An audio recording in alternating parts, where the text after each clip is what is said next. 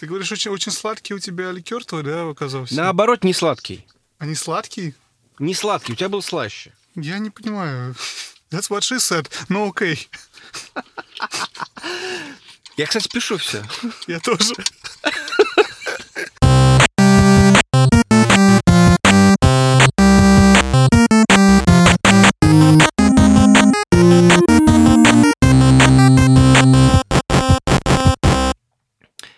Всем привет, это Вадим и Женя и 13 выпуск подкаста про игры. 13 выпуск. а Вот 13 это, знаешь, Женя, это столько мне было лет, когда вышли такие игры, как первый Elder Scrolls или первый Warcraft, а, культовые Super Metroid или Earthbound, а, не знаю, Червяк Джим, King Country, а, второй Doom, Херетик, столько игр. Вот помнишь, мы с тобой, мы с тобой обсуждали, да, в прошлый, в позапрошлый раз, сколько игр вышло в 2000... Какой там год был? 98-й, да, у тебя был? В 98-м, да. Вот. А в 94-м вот вышло все вот это вот. Да, ну, в общем-то, как-то так. А, я, кстати, посмотрел по консолям, пока вот это готовясь к выпуску, что ничего интересного в мире не выходило. Но вот в России в 94 году, когда мне было 13 лет, напоминаю, почему мы это привязываем к цифре 13, вышла Dendy Junior 2, вот с теми самыми геймпадами, которые были вот вш- вшиты в нее, которые нельзя было достать. И вот у которого на втором не было кнопки, там, не то старт, а select не было кнопки, только старт была. Какая-то мутка была там с кнопками. Очень мне запомнилось. Это Dendy Junior из, из детства. Вот как-то так. Но мы сегодня, Ну, по-моему... вот недавно выяснили, что это новодел. Вот у меня был первый Dendy Junior, у которого было все нормально. Он был офигенный. Я бы его сейчас достал, но что-то его не найти, не найти, мне кажется. Жень, так вроде как не Дэнди Джуниор наша тема сегодняшнего э, эпизода. Что мы Да. обсуждаем? Мы сегодня обсуждаем... Мы сегодня занимаемся сплетнями. Мы сегодня занимаемся сплетнями и будем обсуждать, что у нас там в будущем. Куда все идет, куда все катится и новое поколение консолей. Я бы не называл, наверное, это сплетнями, потому что, ну, конечно, сплетни — это э, слово, которое здесь имеет право быть, но при этом я бы скорее назвал это прогнозами.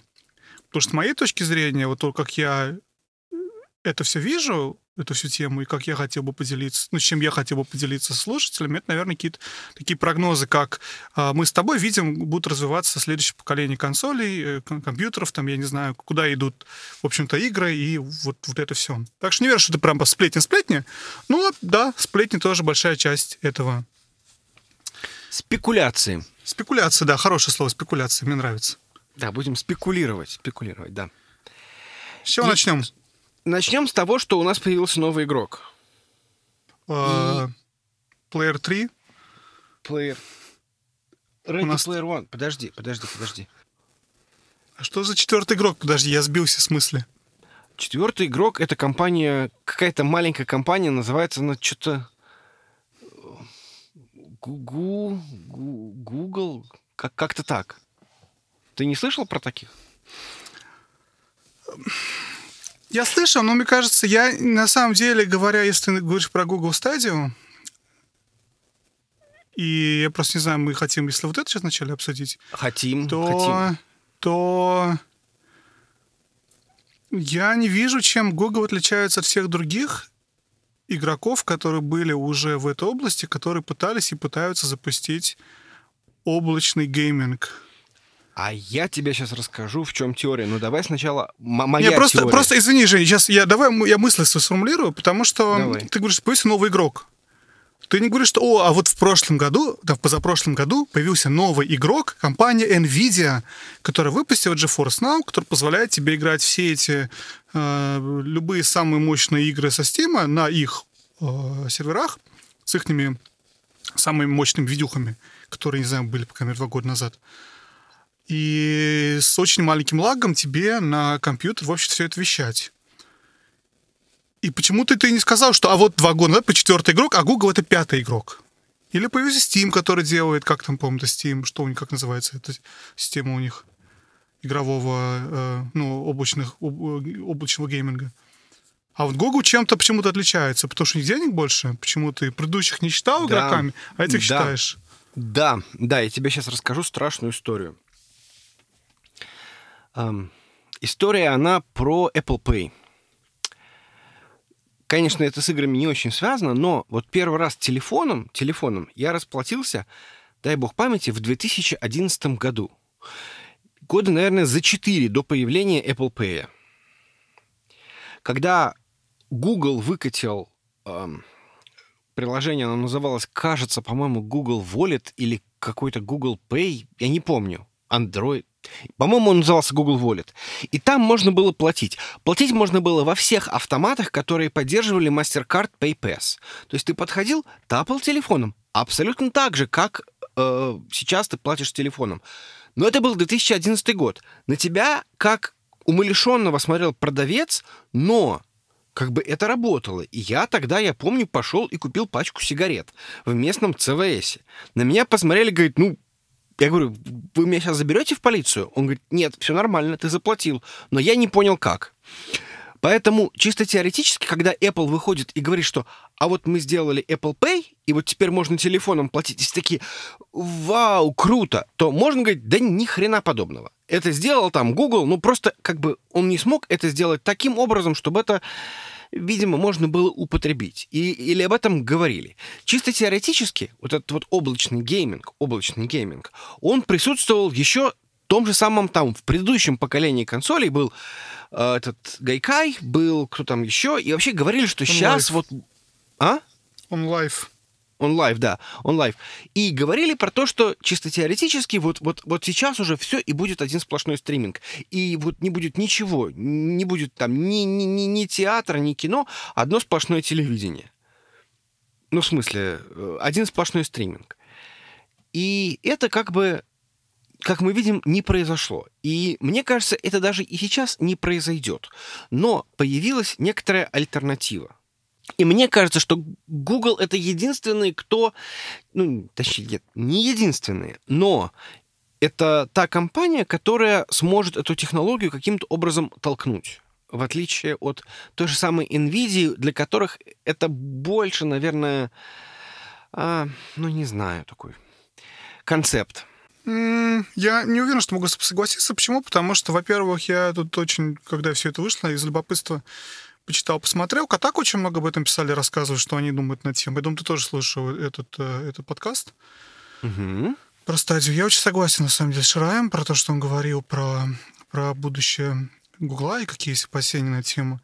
Но самое главное, я, наверное, согласен вот с, эм, с большинством э, журналистов, которые не видят в этом будущего, в том, что Google повел себя как пришел такой и сказал, ой, я, я, я тут большой такой, очень крутой, богатый э, э, чувак из Америки, я вам сейчас, вот, короче, понаделаю стримингов и римингов, сейчас все будет работать, очень круто. Но на самом деле совершенно вот как, как слон в посудной лавке, не понимая ни как работает индустрия, ни как работает... э, как, как- вообще как монетизация работает в индустрии, как люди деньги зарабатывают, как правообладатели деньги получают, как паблишеры деньги получают. Вот э, у них нету ни договоров ни с кем, так я понимаю, в настоящий момент, ничего.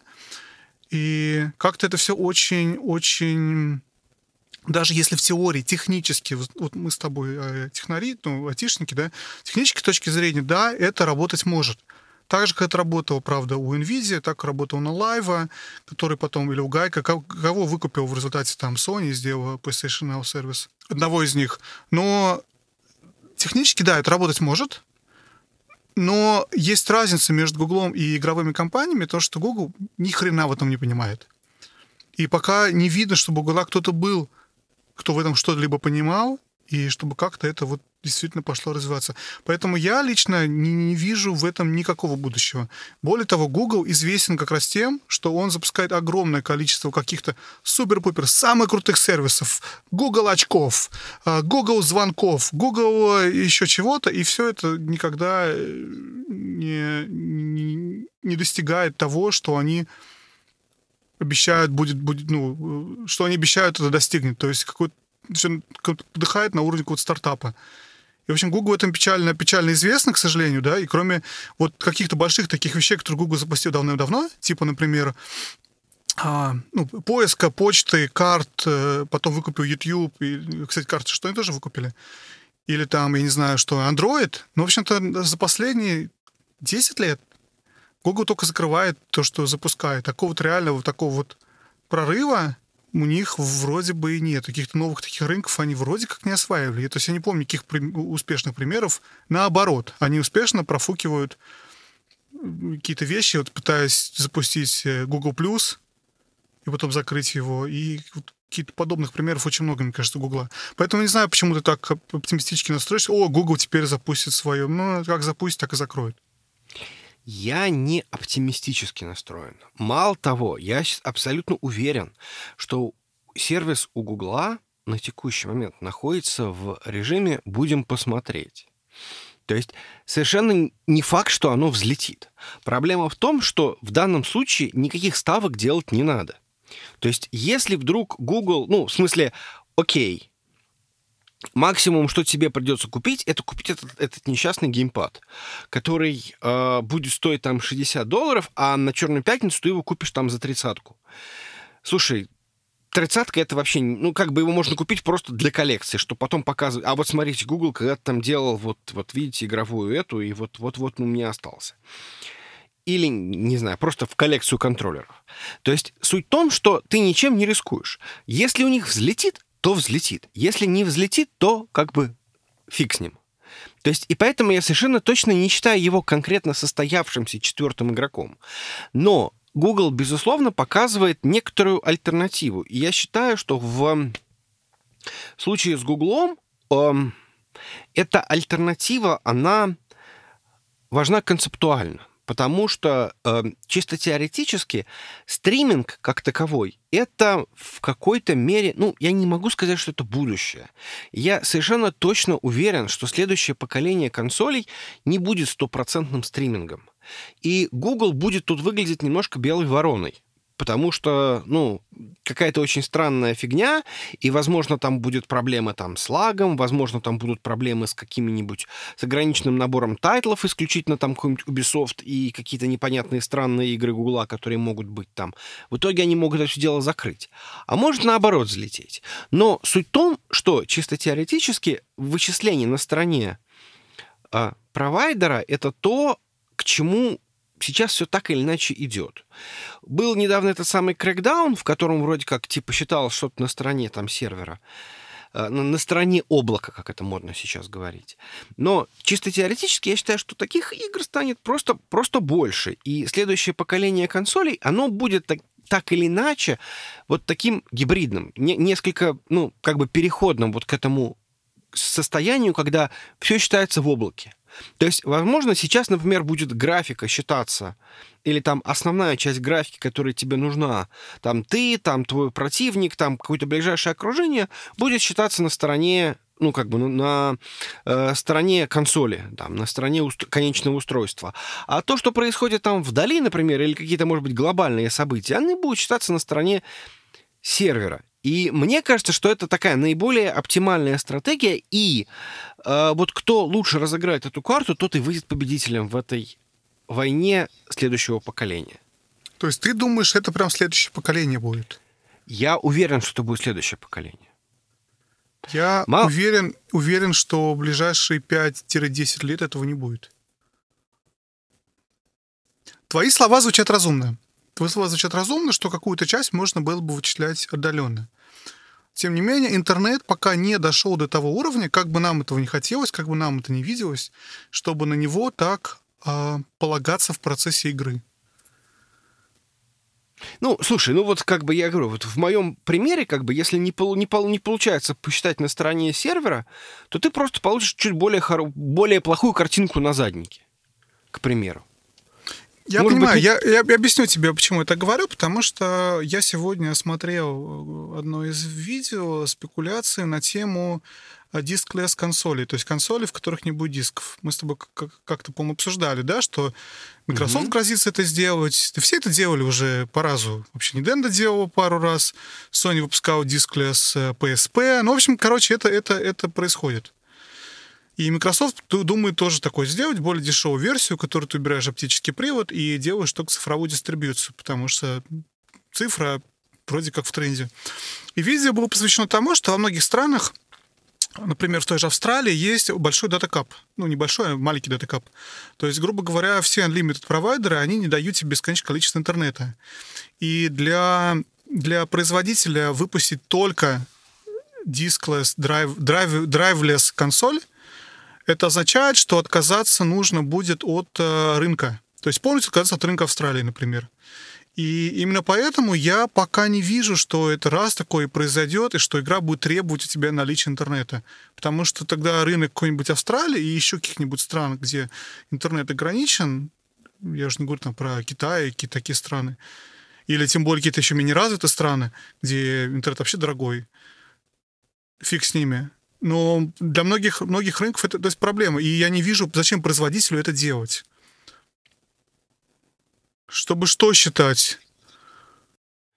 Да, и вот здесь приходит Google, потому что Google — это та самая компания, которая чисто теоретически может поставить вот эти вот граничные сервера, и в Австралии будут, соответственно, считаться где-то у провайдера какой-то как непонятный локальный трафик будет что-то там считаться, и, э, соответственно, не нужен, не будет этой проблемы, эм, когда интернет дорогой, большой лаг, там ходить нужно за этими, э, за этими данными там куда-нибудь через, там, через весь земной шар. Нет, он будет реально стоять там, ну, в соседнем городе или там, я не знаю, э, за, за, за 200 километров.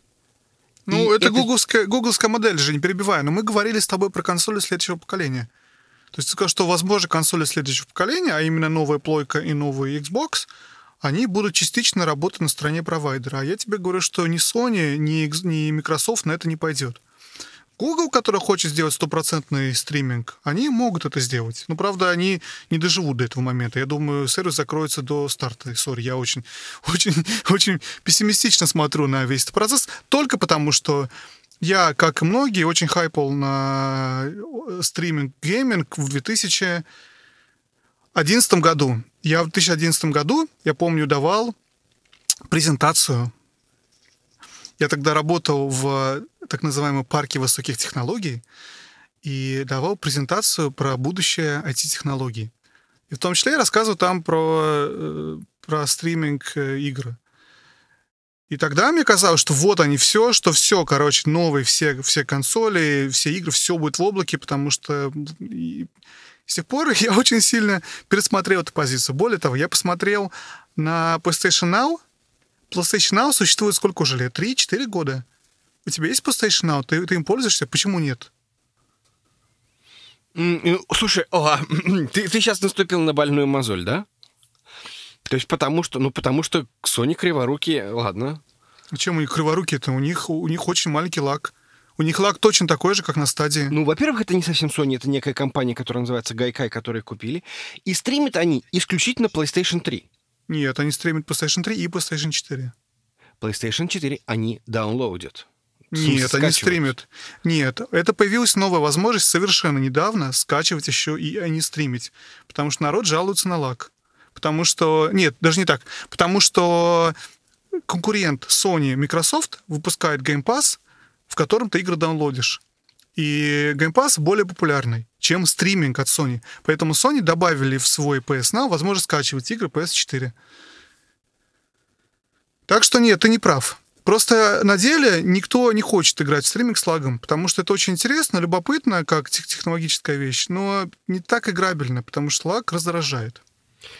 Конечно, лак раздражает. Проблема в том, что чисто теоретически никто на этот лак не рассчитывает.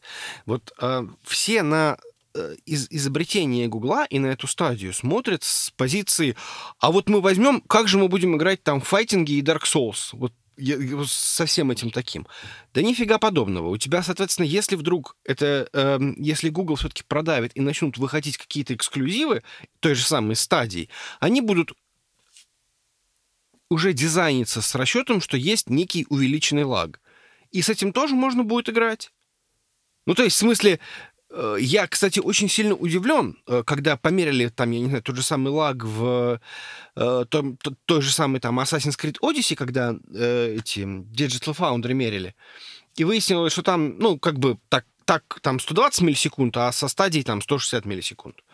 Я этой цифре в 120 миллисекунд очень сильно удивлен. Я думал, честно говоря, э, на современных консолях там лаг там минимальный. Нет, это вот минимальный лаг был в этих, в, на Денде. Вот там я, был я лаг... тебе не верю, Женщина, там лаг, да я не помню цифры, но как-то мне очень правдоподобно, 120 миллисекунд. Ну окей, не буду спорить, потому что я не помню цифры. Там, там, там сложно было, причем, понимаешь, они же еще как бы мерили э, в случае, например, если ты локально запускаешь это дело, ну, там, на, на локальной этой э, Xbox, там, One X, например, то у тебя еще добавляется лаг монитора. А в случае, если это стриминг, то никакого лага монитора нет. Ну, как же у тебя его нет? У тебя от устройства, он должен дойти до экрана в любом случае. Нет, у тебя уже показывается картинка, и поэтому никакого лага монитора нет. Ну еще раз, Жень, если у тебя монитор обрабатывает изображение, у тебя монитор добавляет какую-то обработку или не добавляет обработку, то в любом случае есть какой-то какой-то лаг минимальный, но он есть. Не, ну хорошо, он есть, но, но он тут есть. смысл в том, что э, вот ну, короче, ты и не можешь... В, в случае... телевизорах сейчас, сори, перебиваю, во многих телевизорах есть гейм-режим, который тебе отключает весь постпроцессинг, чтобы тебе минимально сделать путь от HDMI-провода до вывода. Но ты избежать его не можешь, потому что этот путь существует в любом устройстве вывода. Не, ну, потому конечно, что... конечно. В, в любом случае, как бы, мне, опять же, мне многое не нравится в стадии. Мне реально... В, вот знаешь, что мне больше всего не нравится в стадии? Точнее, две вещи, которые мне не нравятся в стадии. Первое, я действительно не очень верю Гуглу э, как компании, что вот если они сейчас выпустят шедевр, и этот шедевр в итоге закроют вместе со стадией. Но я понимаю, что это какая-то умозрительная ситуация. Если они выпустят шедевр, то значит сервис выстрелит. Я по-прежнему не вижу, потому что те же Digital Foundry сказали, что лаг сопоставим с лагом на PS Now. Есть энное количество игр, не, не Dark Souls на PS Now. На PS Now сейчас я посмотрел более 750 игр. 750 игр. Это огромный, огромный набор э, игр, на которые тебе, ты, если есть плойка, ты садишься в них играешь.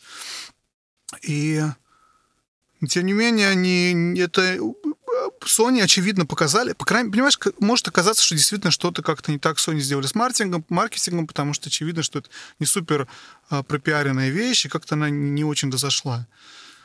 Но пока я не вижу ни одного э, успешного примера стриминга игр. Не от больших компаний, как Sony, или Nvidia, ни до маленьких компаний, как их было тысячи штук. Я когда мы обсуждали эту тему, открыл на Википедии статью и обнаружил, что на самом деле стримингом гейм, стримингом игр э, занимались и занимаются, там, не знаю, полсотни компаний. То есть куча каких-то маленьких сервисов, которые делают это. Ну, понятно, что не размер Гугла, понятно, что нет мощностей.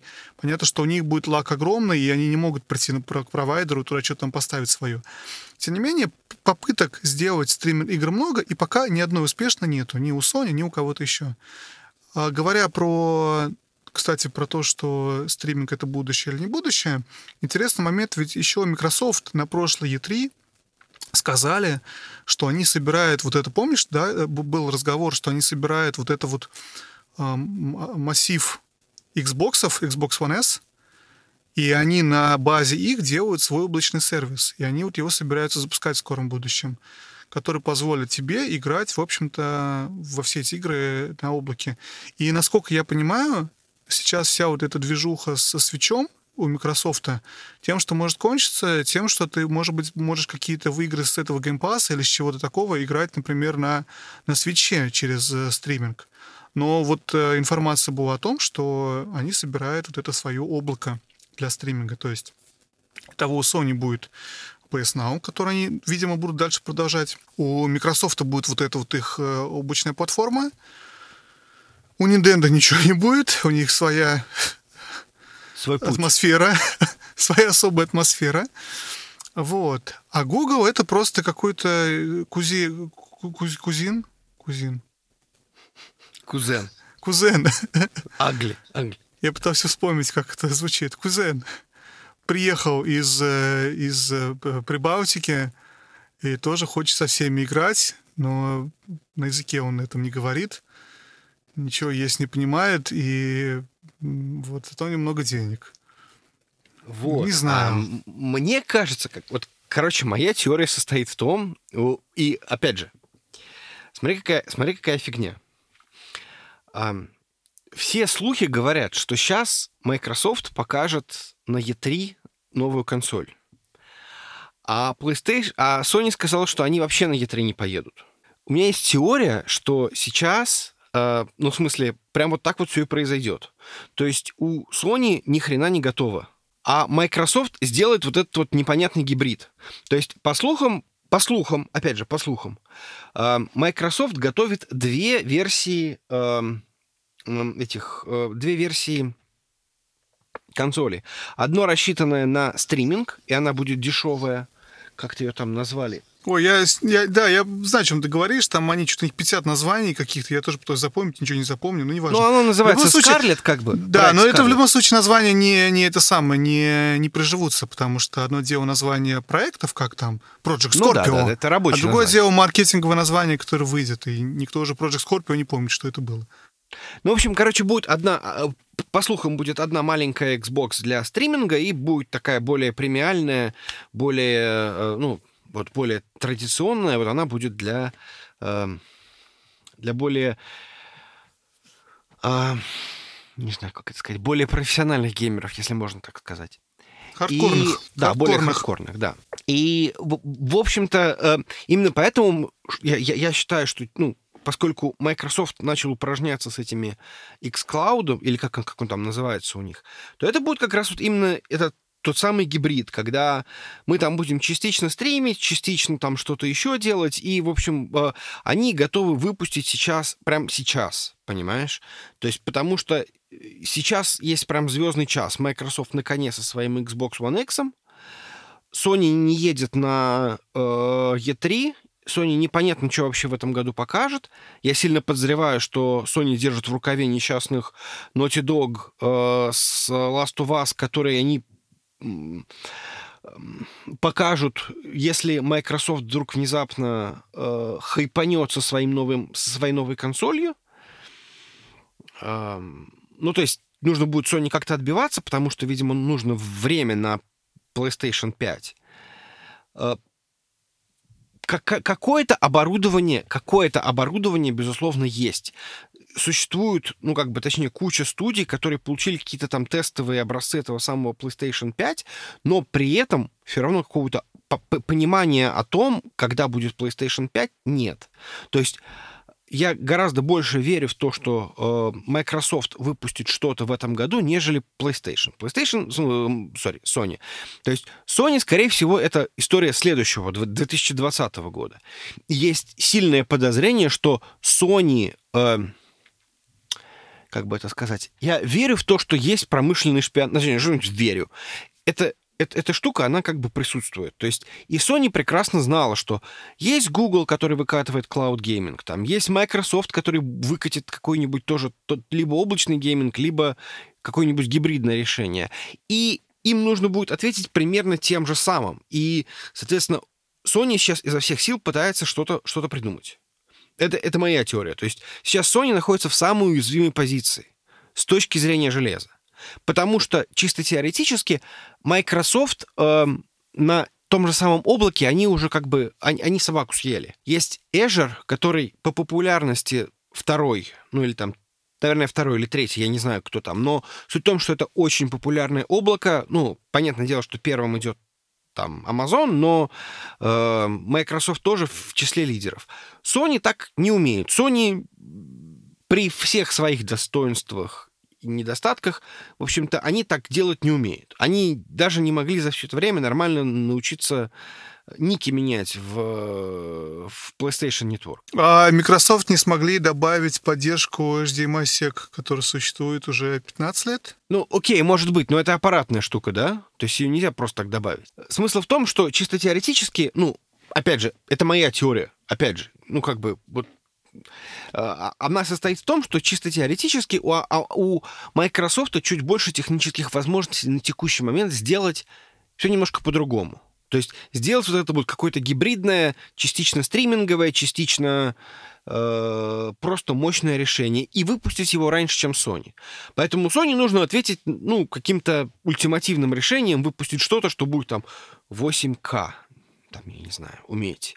Или также будет, там, не знаю, стримить только еще лучше. Но э, в общем, а, Sony немножко задерживается, потому что, видимо, они пока не знают, что с этим, с этим совсем сделать. И Google подбросил дровишек в огонь. Потому что если Google что-то в этом году покажет, достоинство Google в чем? Они действительно от тебя вообще ничего не хотят. То есть от тебя, то есть э, какой-нибудь геймпад. Вот есть их геймпад, который, мне кажется, они будут раздавать ну, практически бесплатно. Ну, или даже если, даже если у тебя этого геймпада нет, то у тебя есть хром, а хром у тебя есть везде. У тебя есть на, на, на, на хромбуке за, за 200 долларов. У тебя он есть там на телефоне, на э, пятилетнем компьютере. И вот это все у тебя может там, соответственно, э, каким-то образом показывать тебе там игры в 1080. И, в принципе, ну, лак, ну да. Но, с другой стороны, как бы от тебя ничего не хотят, понимаешь? То есть ты не то чтобы, типа, вот обидно купить PlayStation или там Xbox и выяснить, что у тебя там игры тормозят. А в случае с Гуглом ты как бы ничего не купил. Ты ни на что не, не претендовал. Вот будет хорошо, будешь играть. Не будет хорошо, не будешь играть. И вот это очень сильно, мне кажется, заботит других игроков. Так, я даже не знаю, с какого места мне начинать комментировать. Мыслей было много. Давай я, наверное, начну с того, что я пока говорю, посмотрел цифры все-таки Еврогеймера, Digital Foundry. Действительно, они сравнивают стадию э, с Xbox One, подключенным вот к LG CR телевизору, который, кстати, у меня дома находится, у которого очень низкий input lag считается 21, 21 миллисекунда. И они, у них получается, что стадия, по крайней мере, в тех условиях, в которых они тестировали в гугловских условиях на гугловских серверах на Google Connection, у них получается один в один по количеству миллисекунд задержка, 166 миллисекунд и там, и там. То есть, да, ты прав, действительно, они а, даже не то, что близкие, если не идентичные, они делают симуляцию, simulation мод, говорят, и в режиме симуляции 15 мегабит в секунду, но опять же внутри гугловских, э, то есть никому эту стадию не дали домой потестировать, да, то есть это все тестируется на гугловских, гугловском офисе. И в режиме симуляции у них получилось 188, то есть нам на 20 миллисекунд лага больше. 20 миллисекунд, сложно сказать больше, насколько это плохо, но в процентном отношении заметно, но не очень, скажем так. Опять же, к момент про лак я сколько обсуждал со знакомыми, которые играют на консолях, у которых в телевизор включен вот этот режим э, смазывания, как называется, opera эффект, э, motion interpolation, и угу. который добавляет огромное количество лага, но люди даже об этом не знают, и я помню, как знакомый предложил, показал, рассказал, как выключить, он выключил, сказал, ну все, графика такая стала фуфельная, и назад все включил, потому что у тебя стоит ощущение там 120 FPS и прочее, прочее за счет того, что у тебя все на полсекунды отстает. Но много людей играют, так даже знать не знают, что как тебе это выключается. Поэтому благ вопрос такой, который действительно для многих может быть незаметен. Тут, опять же, возвращаясь к Google'у, чтобы закончить на Google'е, да, очень непонятен вот это их эм, proposition на тему э, работы с YouTube'ом.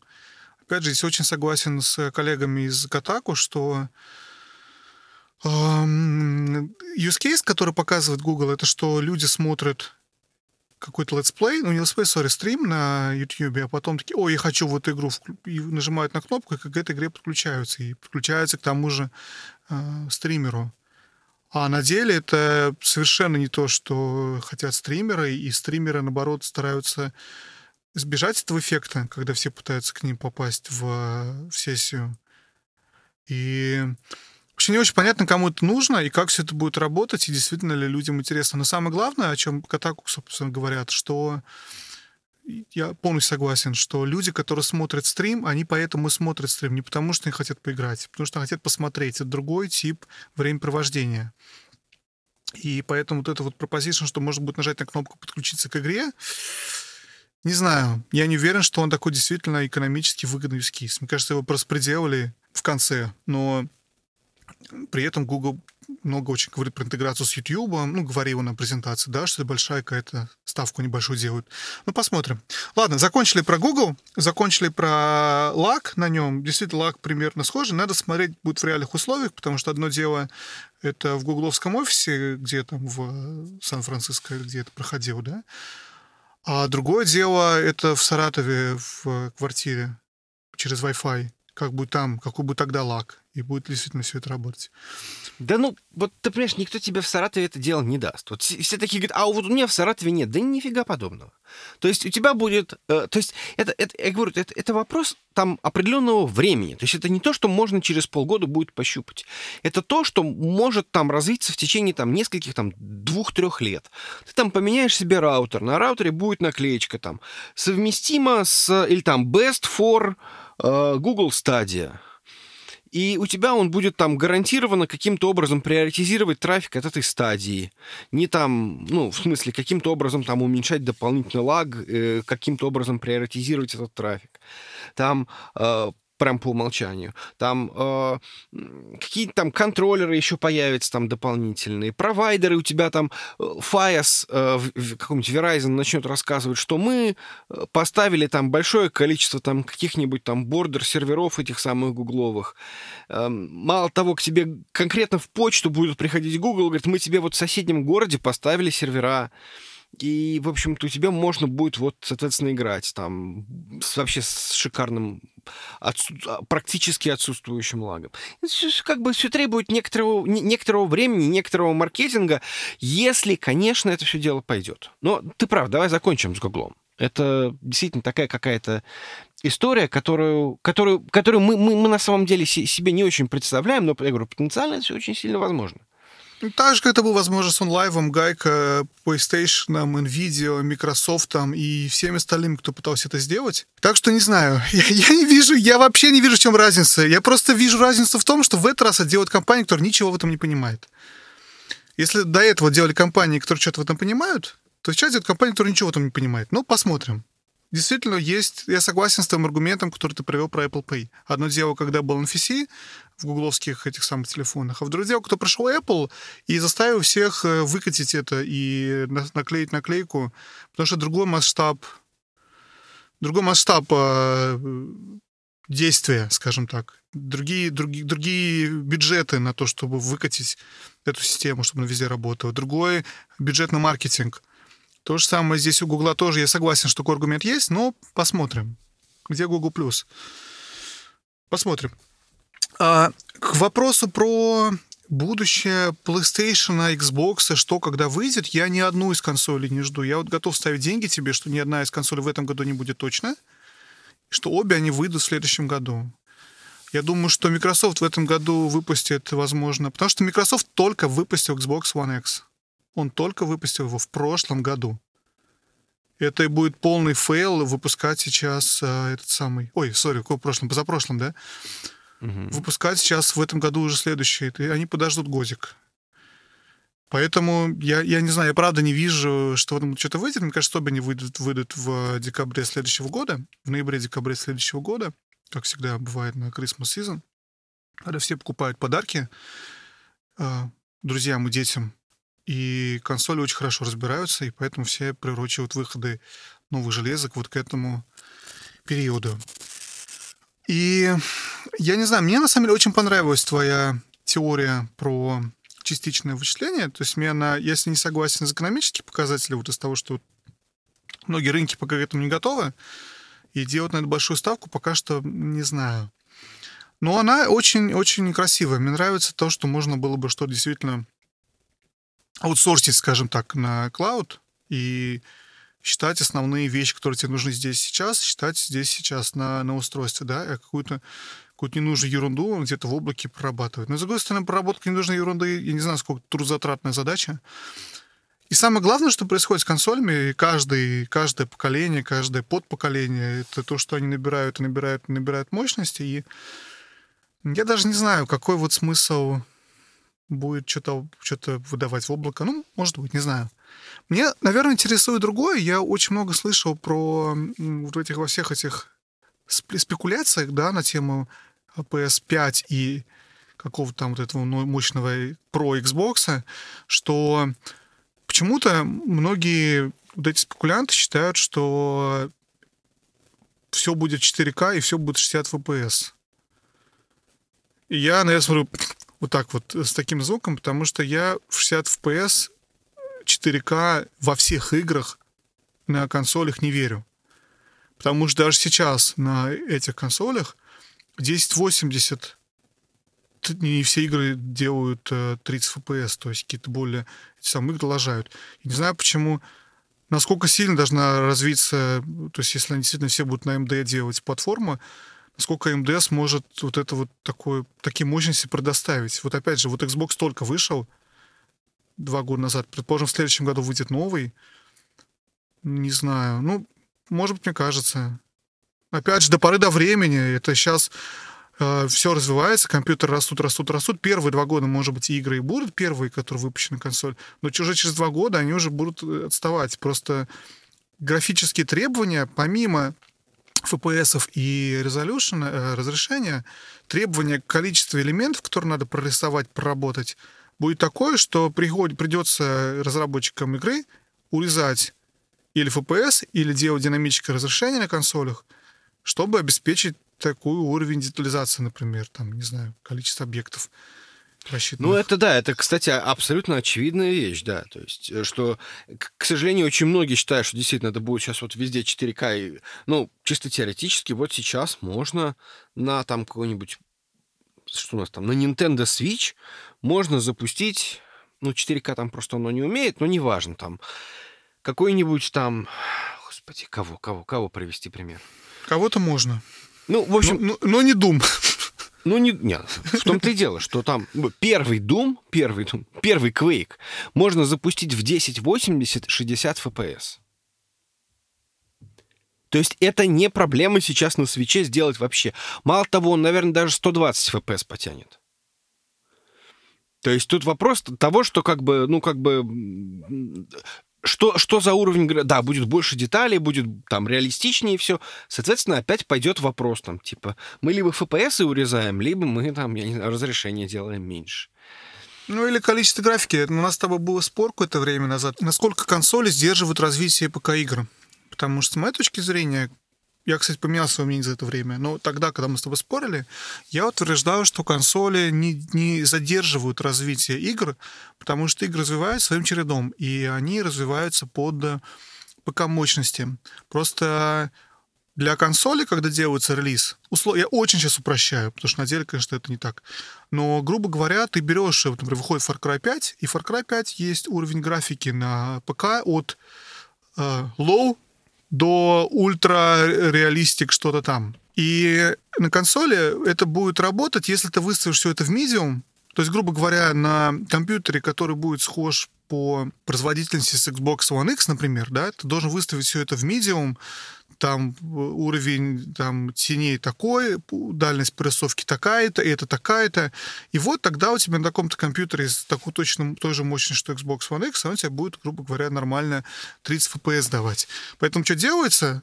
В консольной версии игры, опять же, я очень сейчас упрощаю, утрирую, потому что это не так, потому что пишется под консоль отдельно все. Но, грубо говоря, под эту мощность делается релиз с этими залоченными настройками. Детализация 6 из 10, тень 7 из 10, там, resolution, я не знаю, 4К или что угодно. То есть, грубо говоря, и, но это никак не ограничивает авторов игры от того, что сделать ультра, ультра пупер Купер, что-то там, что угодно, да, что на ПК ты можешь выкрутить максимум, у тебя будет всего больше. Сейчас мое мнение чуть изменилось, потому что я дочитал книжку Джейсона Шрайера, которого мы тут упоминали уже не один раз сегодня, и которую упоминаем каждый раз теперь про Blood, Pixels, кровь, пот и пиксели. Ты, кстати, знаешь, что она выходит в русском? Э, аудиокнига выходит по-русски в озвучке этих мужиков мерзких, как их зовут? Отвратительных мужиков. Слышал об этом? Господи, да, они, okay. они озвучивают эту книгу. Ну так ладно. Окей. Okay. Okay. Вот. Так вот, когда я дочитал эту книгу, я понял, что я вообще неправильно представляю себе разработку игр, тем более под консоли. Потому что консоли для многих паблишеров и, ну, в общем, издателей и разработчиков это, это один из самых главных рынков, на которых они целятся, потому что они с него деньги берут. И когда разрабатывается игра, они рассчитывают на то, сколько у них будет на консоли памяти. Когда выпускали, там, не знаю, Ведьмак 3, они считали, так, нам мы будем ждать следующего поколения, потому что на нем у нас будут такие-такие возможности, мы сможем реализоваться, а так не можем. Или они там рассказывали про, про Dragon Age, Угу. Последний или предпоследний, не помню, какой из них. Ну, то же самое был... Inquisition. Inquisition, да, то же самое была история, что для того, чтобы сделать... На... А, нет, они, кстати, тогда не выпустили Inquisition под, под э, предыдущее поколение и это поколение. И это было большой проблемой, потому что им пришлось очень сильно урезать урезать игру, потому что они знали, что надо будет, чтобы работать на Xbox 360 и PlayStation 3. И для этого пришлось э, не просто вот графику вырезать, как я рассказал, да, а возможности игры урезать, скажем так. Так что да, мы мнение изменилось за, за это время, но тем не менее я все равно считаю, что не так сильно возможно, консоли тормозят развитие. Ну, в общем, да, я с тобой, как бы, я тоже, в общем-то, согласен, что каким-то образом это можно сравнить э, с ПК-геймингом и э, вот, например, на текущий момент мы сейчас можем наблюдать ситуацию, когда ты конкретно одну и ту же игру можешь там запустить на новой серии NVIDIA с RTX, и при этом как бы ты такого нигде больше не получишь. Да, то есть это будет исключительно такой вот как бы ПК-эксклюзив, причем конкретных, конкретной серии видеокарт. Но э, мысль в том, что Давай представим, что через там два года, все-таки в 2020 году, выходит, э, выходят новые консоли, и в этих консолях, э, в этих новых консолях, соответственно, RTX включен по умолчанию. Все игры, ну, по крайней мере, все AAA игры, я не говорю про пиксельное, как бы вот это вот, но все игры начнут использовать RTX по умолчанию. Ну, не то, что все, но это будет уже доступная опция, это то, на что разработчики будут закладываться с самого начала, потому что везде есть этот самый RTX и т.д. и т.п. Также там количество этих э, технологий, там оперативная память действительно, там э, какое-то количество там, я, там шейдеров, э, которое доступно чисто теоретически даже в базовых версиях консолей, оно имеет значение просто как некая отправная точка. То есть кто-то же запускал, я помню, было смешно, показывали того же самого Ведьмака на минимальных настройках. Это очень тяжело смотреть. Поэтому э, чисто теоретически делается все с каким-то прицелом, чтобы там на младших моделях консолей, ну то есть на, на текущий момент это объективно Xbox One, который оригинальный, да, не X, а обычный. Да, да даже не S, который есть... обычно у него еще меньше этих самых трафлопов, чем у S. Вот, вот, ну, вот я не, не помню, по-моему, я... Ладно, окей. А, по-моему, там все-таки одинаковые процессы. Ну, ну неважно. Не, нет, там, там меньше терафлопов было, и на самом деле там такая история, что сейчас это очень сильно всех тормозит, потому что у тебя тебе надо сделать игру, выпускаешь на CurrentGen, чтобы она у тебя работала еще и на оригинальном Xbox. И это большая проблема, потому что надо, чтобы это работало, и работало сносно. Поэтому нельзя просто выпустить, чтобы на этом Xbox она работала хоть как-то.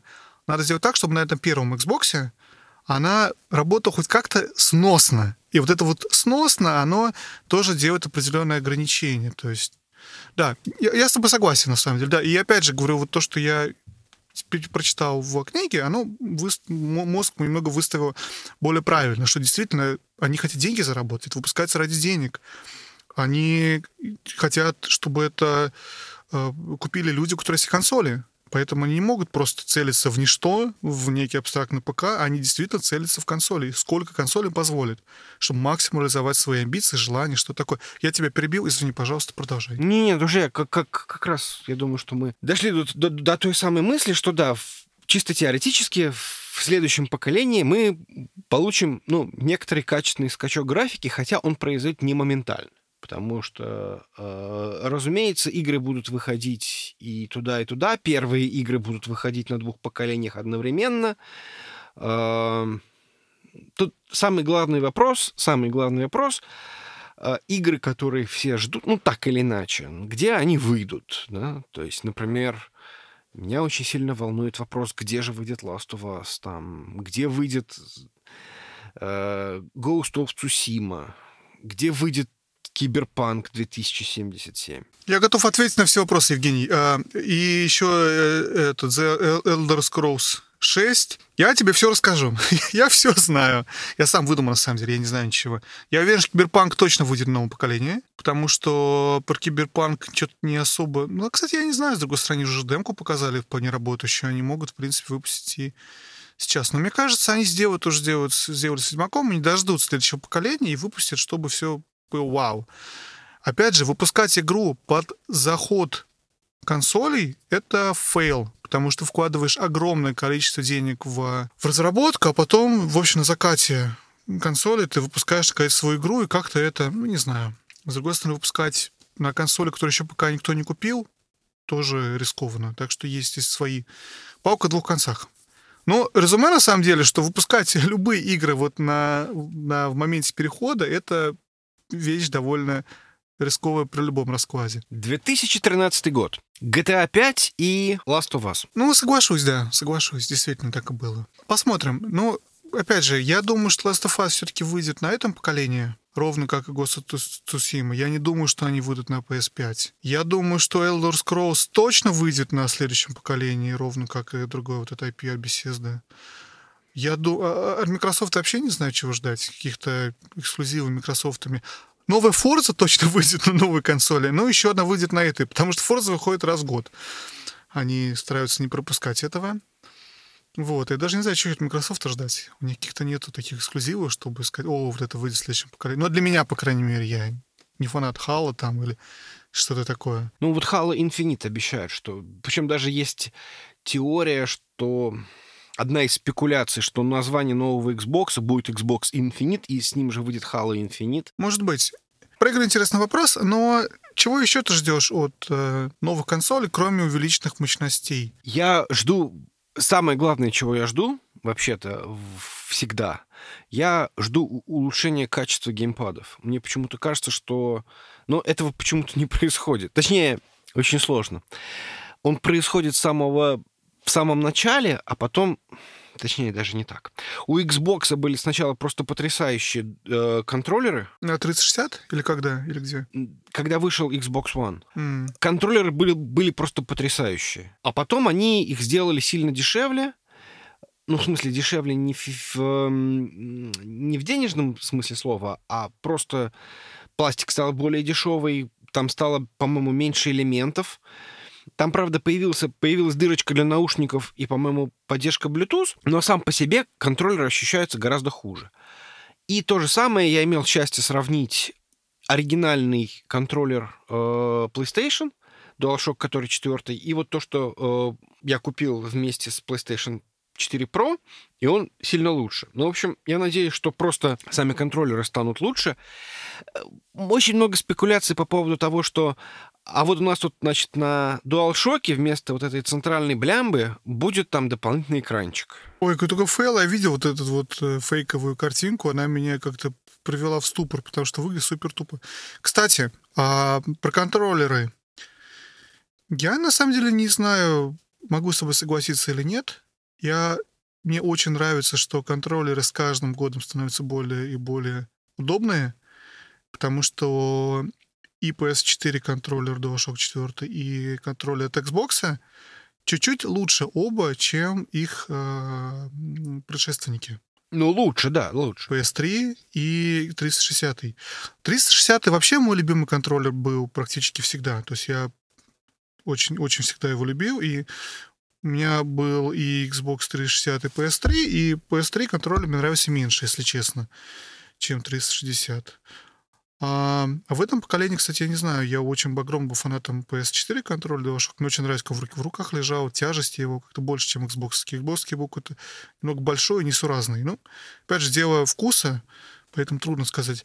Но э, к тому, что ты говоришь, Xbox сделали уникальную вещь, которую не сделала Sony. Они выпустили свой Microsoft Xbox Elite контроллер за 120 или сколько-то баксов. Дорогой, как, как пипец но при этом вот у тебя там точно качество. У тебя там прорезиновые штуки и металлические кнопки, и все, что надо. То есть, в принципе, если тебе хочется качественный контроллер, пожалуйста, вон, иди, покупай и пользуйся, он будет качественный. А с точки зрения масс-маркета, наоборот, они хотят удешевить цену. Поэтому неудивительно, что у тебя контроллер, идущий в комплекте с консолью, будет не такой, возможно, как хотелось бы. Ну, дело в том, что у меня э, Xbox, что называется Day One Edition. То есть у меня даже на контроллере написано там Xbox One Day One. И коробочка у меня есть оригинальная от этого самого Day One. То есть я его не в первый день купил, но мне достался вот этот... Там сложная история. Я пришел э, уже в январе покупать, и, и тогда их не было вообще ничего. Ни PlayStation 4, ни Xbox. Я бы, наверное, тогда купил бы PlayStation 4, если бы он был в магазине. И там был Sony Store и Xbox Store напротив друг друга практически в, этом моле. И я зашел в Sony, спросил, у вас нет наличия? Он говорит, нет, наличия нет. Зашел в Microsoft Store. Ну, в общем-то, я хотел больше Xbox. И говорю, у вас нет? Он говорит, слушай, тебе повезло. Вот сегодня пришел товарищ и вернул э, вот этот самый э, Day One Edition. Ты хочешь Day One Edition? Я такой, да ну как бы, а, а в чем прикол? Говорит, ну на нем написано Day One Edition, и коробочка особенно, особая там от Day One Edition. И я такой, ну, ну давай, ладно. Он нормальный, запечатанный, да, запечатанный, все хорошо. Ну, в общем, эм, вот у меня такой вот специфический Xbox, наверное, он тормозит хуже, чем все, все остальное, но при этом ничего работает. И контроллер там был действительно просто потрясающий. То есть он был такой вот и, и, и он был и, и тяжелее, и люфтил вообще, ну, ну, в смысле, то есть просто как влитое все сидело. И резинка была, резинки были просто замечательные. Все с ним было хорошо до тех пор, пока мне его немножко ребенок не погрыз. Не, контроллер действительно очень хороший Xbox One, а, который выходил, по крайней мере, оригинальный, да я не скажу, сильно часто он испортился. Опять же, вопрос материалов. Я читал большую статью на тему того, сколько денег, сил, времени и всего-всего вбухали Microsoft в доработку 360 контроллера, который, опять же, был топ-ночь, который был супер на тот момент, и с которым любой контроллер мог просто себя сравнивать и проигрывать постоянно. И они хотели улучшить этот результат. И там реально, понимаешь, каждый, каждый миллиметр, каждый сгиб, каждое... Все рассчитано так, чтобы это было максимально удобно. И рассчитано это все э, методом замеров, проб, изучений. То есть там очень, очень серьезная работа была по созданию этого нового контроллера. То есть не просто они, давайте-ка мы еще батарейку сзади больше проляпаем, там, я не знаю. Они очень научно к этому подошли, скажем так. Так что да, я согласен, что контроль действительно очень хороший получился. Ну, возвращаясь к, к нашим баранам, окей, контроллеры здорово. Я знаешь, какие два вопроса интересуют, наверное. Меня интересует первый вопрос про обратную совместимость. Как ты думаешь, будет она или не будет? И я перед тем, как дать тебе слово, хочу сам высказаться на эту тему. И второй вопрос — это про... Я его скажу, когда мы обсудим первый. Короче, обратная совместимость. Вот мне кажется, что все пришло сейчас к тому, что обратная совместимость супер популярна. И выпускать консоль без обратной совместимости — это выстрелить себе в колено. Поэтому Microsoft точно это не сделает, потому что они и, в общем-то, Xbox One выпустили с кое-какой обратной совместимостью. То есть, в принципе, у тебя не полная совместимость с 360, но у тебя большинство или большая часть игр, по крайней мере, с Xbox 360 поддерживается в Xbox One. Sony пошли путем со стримингом. Они решили, что они как Google, мы сделаем стриминг, пользуется единицей, работает не во всех странах, и считается, что Sony обратной совместимости нет в результате. Я думаю, что Sony, мне хочется верить, но это не точно. Sony научится на своих ошибках и выпустит, выпустит обратную совместимость только потому, что сейчас это супер, мне кажется, тренд. Ретро-игры тренд. Опять же, люди понакупили за предыдущее поколение кучу себе игр на предыдущую консоль, и для них переход на новое поколение будет куда более комфортно, если не знают, что они смогут в эти игры играть, которые они уже накупили. Вот это мое мнение на эту тему. Что ты сам думаешь? Я не очень верю в то, что Sony сделает обратную совместимость с PlayStation 3. Сори, я не говорю про 3, я говорю про предыдущее поколение, про PlayStation да, 4. Скорее всего, для, для, для будет совместимость с PlayStation 4. Ну и тем более это, в общем-то, сразу делает большую библиотеку, и, ну, в смысле, увеличивает библиотеку. Мало того, можно как-то это все делать из серии. Вот ты купил этот самый несчастный Last of Us 2. Э, ну, почему несчастный? Ты купил этот самый Last of Us 2, и вот на нем ты его можешь запустить, а потом он еще будет как-нибудь дополнительно улучшенный, его автоматически, может быть, можно даже то же самое запустить. Но, к сожалению, технически я не представляю, как они могут сделать э, как они могут сделать совместимость с PlayStation 3, потому что там была совершенно сумасшедшая эта самая Cell-архитектура, которая вообще не похожа ни на что. И это была самая большая проблема PlayStation 3.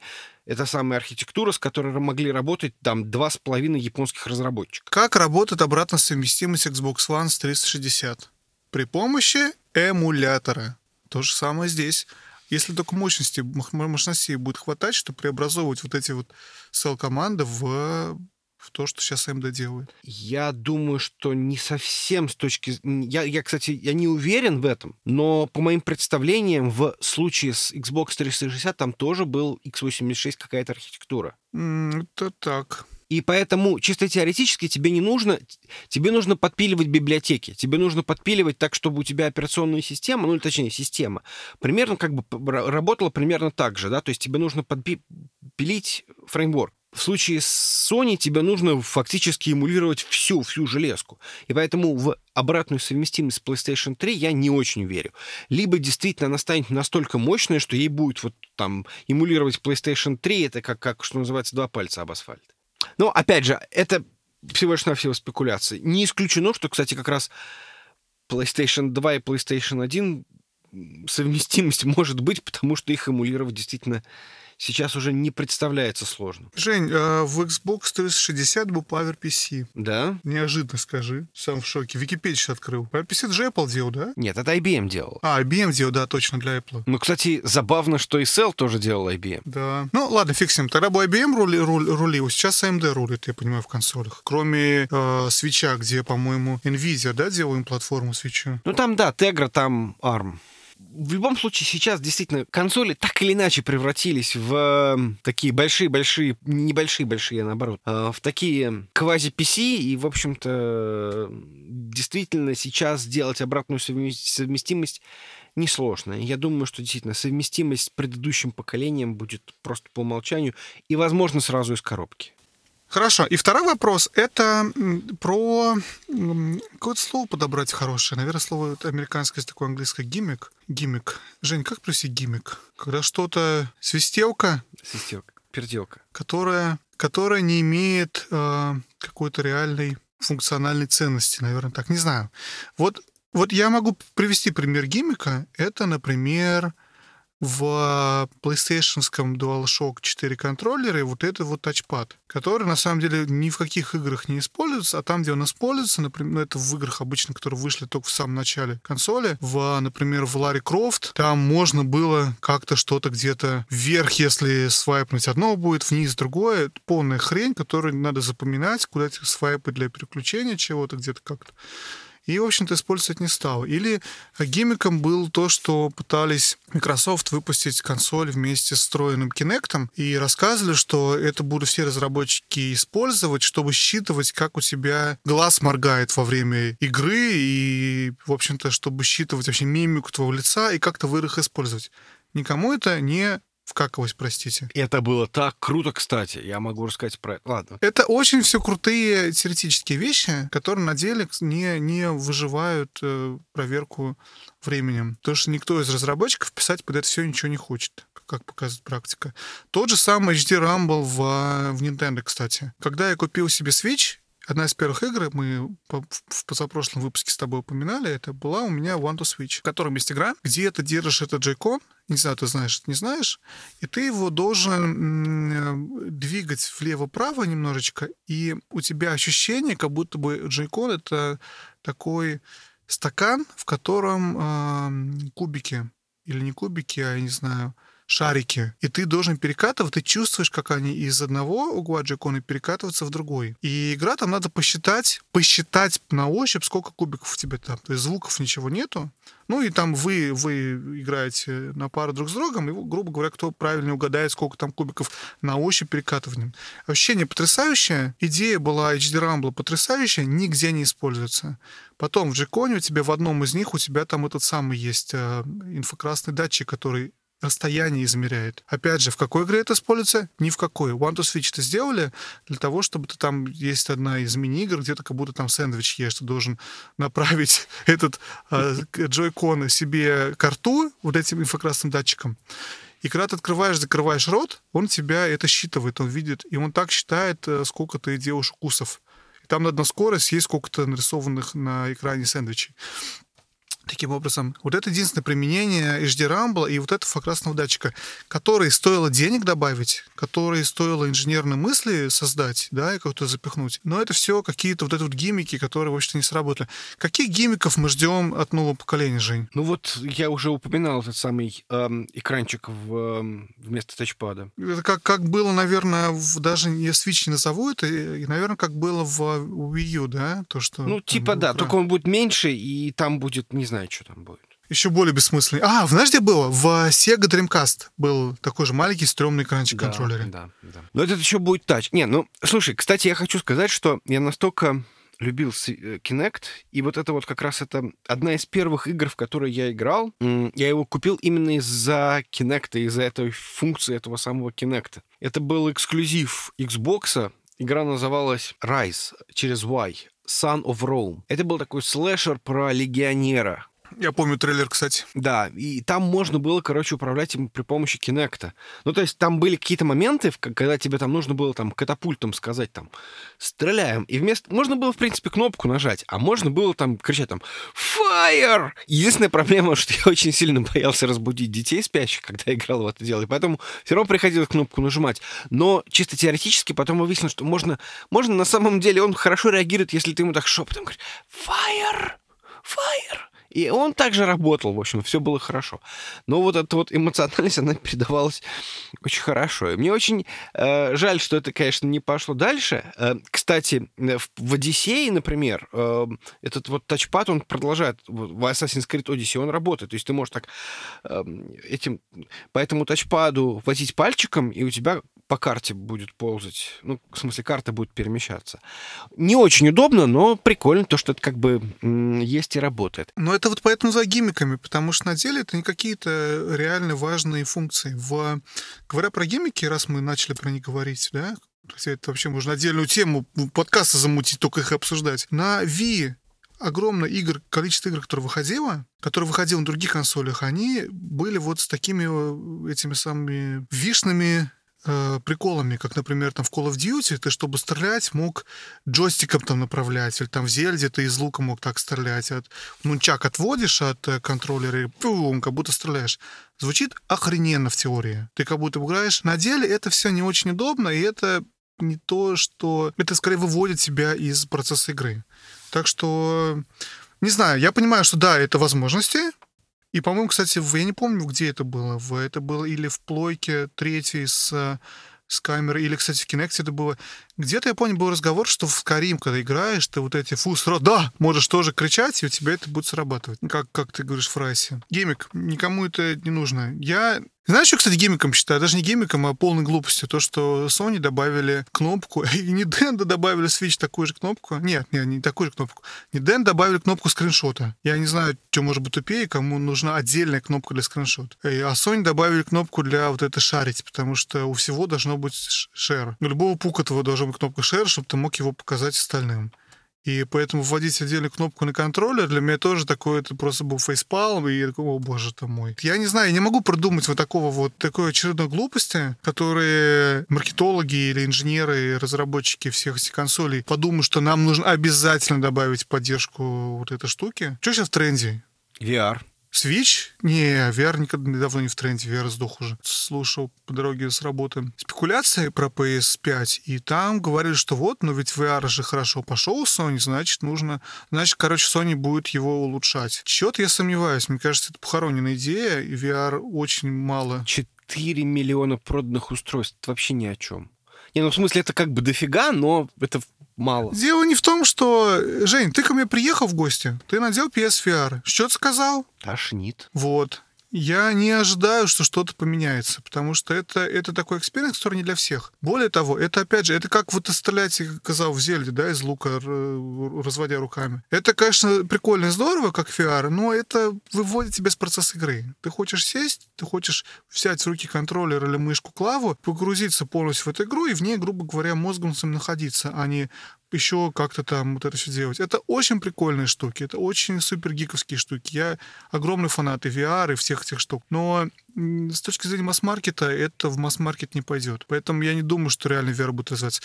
Я думаю, сейчас реально в тренде, согласно Microsoft и Sony, Nintendo Switch. Вот что они смогут содрать с Nintendo Switch и сделать у себя в консолях, это интересно, потому что я уверен, процентов на 98, что выпускать подобные консоли они сейчас, по крайней мере, точно не собираются. Microsoft так вообще пытается со всеми дружить, с Nintendo, с тем же, да, они же что-то свое делать. То есть они хотят переключиться на сервис, на игры, на, я не знаю. Ну, слушай, ну вот проблема со всеми этими гиммиками состоит в том, что чисто теоретически они у всех разные. И поэтому, если ты условный условная компания Activision или Rockstar, да, и ты делаешь там очередной Call of Duty или там, не знаю, Grand Theft Auto. Ты хочешь сделать так, чтобы у тебя это работало одинаково примерно везде. Поэтому ты не хочешь закладываться на то, что у тебя вот здесь можно там э, жестами показывать э, куда тебе там машине поворачивать или там какие-то команды отдавать. А здесь ты там можешь, там, я не знаю, как-нибудь там хитро, хитро трясти контроллеры, и от этого у тебя там что-то будет возникать. Для каких-то эксклюзивов оно, может, как-то и работает, но для большинства это скорее какая-то непонятная лишняя обуза. Никто этим не хочет заниматься. И в, в этом проблема. Э, то есть, конечно, возникают какие-то концепты, вот, ну, как я уже приводил пример с этим там Райзом, или ненавистная мною часть э, Uncharted для Виты, когда тебе там нужно эту самую Виту... Тереть. Тереть, да, и в, в поезде пытаться... Ой, там... Вот это, кстати, вообще-то очень хороший пример привел. Вот это супер гиммик был, то, что в Uncharted Golden Abyss надо вот это вот рисовать пальчиком и стирать там вот эти монетки или что-то такое делать. И вот рисовать, ты можешь лезть дрейком не джойстиком, а по тачпаду провести, как ты прыгать будешь. Не тачпада, сори, по тачскрину. Ну да, да, да. И еще меня больше всего бесит этот. Эм, там такой момент, что когда тебе иногда нужно идти по бревну, и поэтому тебе нужно балансировать сам, самой консолью. А поскольку я играю в поезде, то зачастую как бы добавляются колебания этого самого поезда, и, и соответственно, эти, эти моменты, они абсолютно бесячные, и в них вообще просто вот очень тяжело мне. Э, с ними, и, в общем-то, я, я, я их ненавижу. Их совершенно просто лютой ненавистью ненавижу. Ну, Жень, опять же, вот ты тому, что ты говоришь, что я согласен, что Rockstar, я, я полностью согласен, что действительно это невыгодно и глупо делать что-то, что будет работать на одной консоли, да? Но даже для эксклюзивных игр ни Last of Us не поддерживает... Ладно, Last of Us, может быть, плохой пример. Ни God of War не поддерживает какого-то супер крутого э, тачпада, потому что просто неудобно пользоваться. То есть это можно впендюрить его, но это вот наклейка, наклейка сверху. Не, никакие игры, кроме вышедшей Golden Abyss Uncharted, который выходил вместе с... Ну, и вместе, там, почти вместе, по-моему, с консоли выходил, показать возможности консоли. Никто это толком не использует, эти все тачпады. Особенно тачпад сзади. Там единицы игр, которые на Вите используют тачпад сзади. Tearaway, там еще кто-то. Мало кто это делает. Uh, ни Breath of the Wild и не Super Mario Odyssey не используют как-то этот Rumble или тем более этот инфракрасный сенсор. То есть они есть, но даже, даже эксклюзивные игры это все не используют, потому что это никому не нужно. Это не улучшает игровой процесс. А только, как в случае с э, Uncharted, ты сказал, оно его просто усложняет. Ну, кстати, Last of Us-то очень сильно использует возможности четвертого DualShock. Причем они это прикрутили по, сравнению с третьим DualShock. Там же появилось несколько штук. Во-первых, он там светится в зависимости от твоего здоровья. Ну, это во многих играх. Во-вторых, диктофонные записи там проигрываются через встроенный этот самый э, микрофончик на этом DualShock. Мало того, у тебя фонарик периодически выключается. Тебе нужно потрясти DualShock, если у тебя, значит, фонарик выключается. Ты, наверное, играл просто на, преду... на, на третий PlayStation, и поэтому ты, может быть, этого всего не, не-не-не, я играл на четвертый PlayStation, я помню все, что ты говоришь. А, я на самом деле, то, что там меняется цвет лампочки на контроллере, и никогда особо... Ну, это, не знаю, такая глупость, ты не смотришь, ну, не смотришь на да, во время да. игры, ты смотришь на телевизор во время игры. Мне, когда я купил плойку, и во многих играх это было, там, как что-то... Я, я понял, что это вообще не работает. Там где-то, я помню, в какой-то игре, они... Там у тебя огонь, и у тебя также моргает э, вместе с огнем геймпад, но ты это не видишь. То есть он где-то, может, моргает, но ты этого не видишь. Про батарейку действительно был прикольный. Я помню, что вот этот кусок мне, мне понравился. Про звук из всех геймпадов я его просто люто ненавижу. Всегда пытаюсь... Ну, я отключил, в принципе, везде вообще в настройках системы. Потому что ты, я играю в наушниках. Я не знаю, как ты, но я играю в наушниках. Мне звук из геймпада ночью, когда все спят, у меня прибегает жена, я говорю, что случилось? Я снимаю наушники, что? Тут орет какой-то голос. Я так понимаю, что у меня из, из контроллера кто-то что-то говорит внезапно. А я это не ожидаю. Я же в наушниках играю. В общем, короче, это какая-то, какая-то, не знаю, на мой взгляд... Ладно. В общем, короче, мы не знаем, чего ждать от следующего поколения консолей в плане гиммиков, да? Да, не знаем не знаем, э, придумывайте что-нибудь хорошее, уважаемые Microsoft и Sony. Придумывайте что-нибудь, что будет полезно, а не то, что вот вы, как обычно. Слушай, и знаешь что? Я вот подумал, как придумать, я думаю, ты обращаешься к слушателям. Я обращаюсь к слушателям. Слушатели, придумайте, какую очередную ненужную хрень и глупость надо добавить Microsoft и Sony, похоже на то, что они или там Nintendo раньше уже добавляли, пишите в комментариях, где вам удобнее. У нас на сайте проигры.нет, в Твиттере, а, в Инстаграме, ВКонтакте, а, где нас найдете, там пишите. Вот, и чтобы завершить тему гиммиков, фу, не гиммиков, чтобы завершить тему спекуляции консолей, последние новости из мира Nintendo, что вроде как будет две консоли, одна поменьше, одна побольше одна прошная, одна не прошная. Жень, не знаю, ты ждешь консоли вроде как поменьше, но я не знаю, что ты ждешь, что думаешь Ну, если она будет поменьше, действительно, она будет более портативная, то я, конечно. А, подожди, а та, которая якобы будет более мощная для хардкорных геймеров? Нет, посмотрим. Ну, в общем, пусть показывают, а там, а там разберемся. Я считаю, я здесь глупо теперь чувствую себя, но, короче, я тоже думаю купить, когда она выйдет, э, куплю новый Switch маленький, но я не могу купить не версию для хардкорных геймеров, это раз. Я, кстати, думаю, знаешь, что произойдет? Вот, э, говоря про Nintendo, я думаю, что они сделают все-таки экран размером с весь этот планшет, как у них сейчас. То есть я думаю, что реально размер консоли не поменяется, просто экран будет э, edge-to-edge, от края до края с всех сторон, и он будет 1080. Это было бы настолько логично, потому что играм пришлось бы ничего меняться. Потому что многие игры так как поддерживают 1080 в докт-режиме. И просто более мощный NVIDIA процессор позволит им работать в handheld режиме, так же, как в докт режиме. И, в общем-то, я думаю, вот это произойдет. Я думаю, никакого... В докт режиме никакого изменения не будет в принципе. И это позволит Nintendo, в общем-то, то есть игры, которые уже выпущены, просто работать более сносно, большим разрешением, с большим FPS, и вот как-то так. И я, наверное, очень хотел бы купить вот эту вот новую Switch. Mm. Тем более, если он будет, как я его классно описываю, Edge to Edge экран, 10, 1080, вот это все. Как-то так. Ну, я вот если если я ее куплю, то я куплю как раз на, наоборот, более мелкую версию, если она будет э, более удобна в переноске. Мы мы с тобой обсуждали, да. да, потому что для тебя use кейс это ехать в метро, в поезде, а для меня use кейс это играть вечером в кровати. Мне совершенно все равно. Наоборот, я хочу, чтобы там все было покруче, побольше, да, потому что мне это сказать с собой не надо. Ну, да, как-то так. Так, ладно, давай, во что играли? Я прошел God of War. Я его назвал разочарованием года предыдущего. И, может быть, может быть, так и было лично для меня. Но, конечно, такого он не заслуживает. Это, безусловно, очень-очень крутая игра.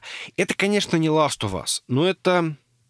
Ну, не то, что даже близко, но оно вот примерно вот что-то что вот такое же, вот, понимаешь, вот по ощущениям, вот, вот, вот, вот эта вот история, которая под конец разворачивается в, в такое, что вот, а что же будет дальше?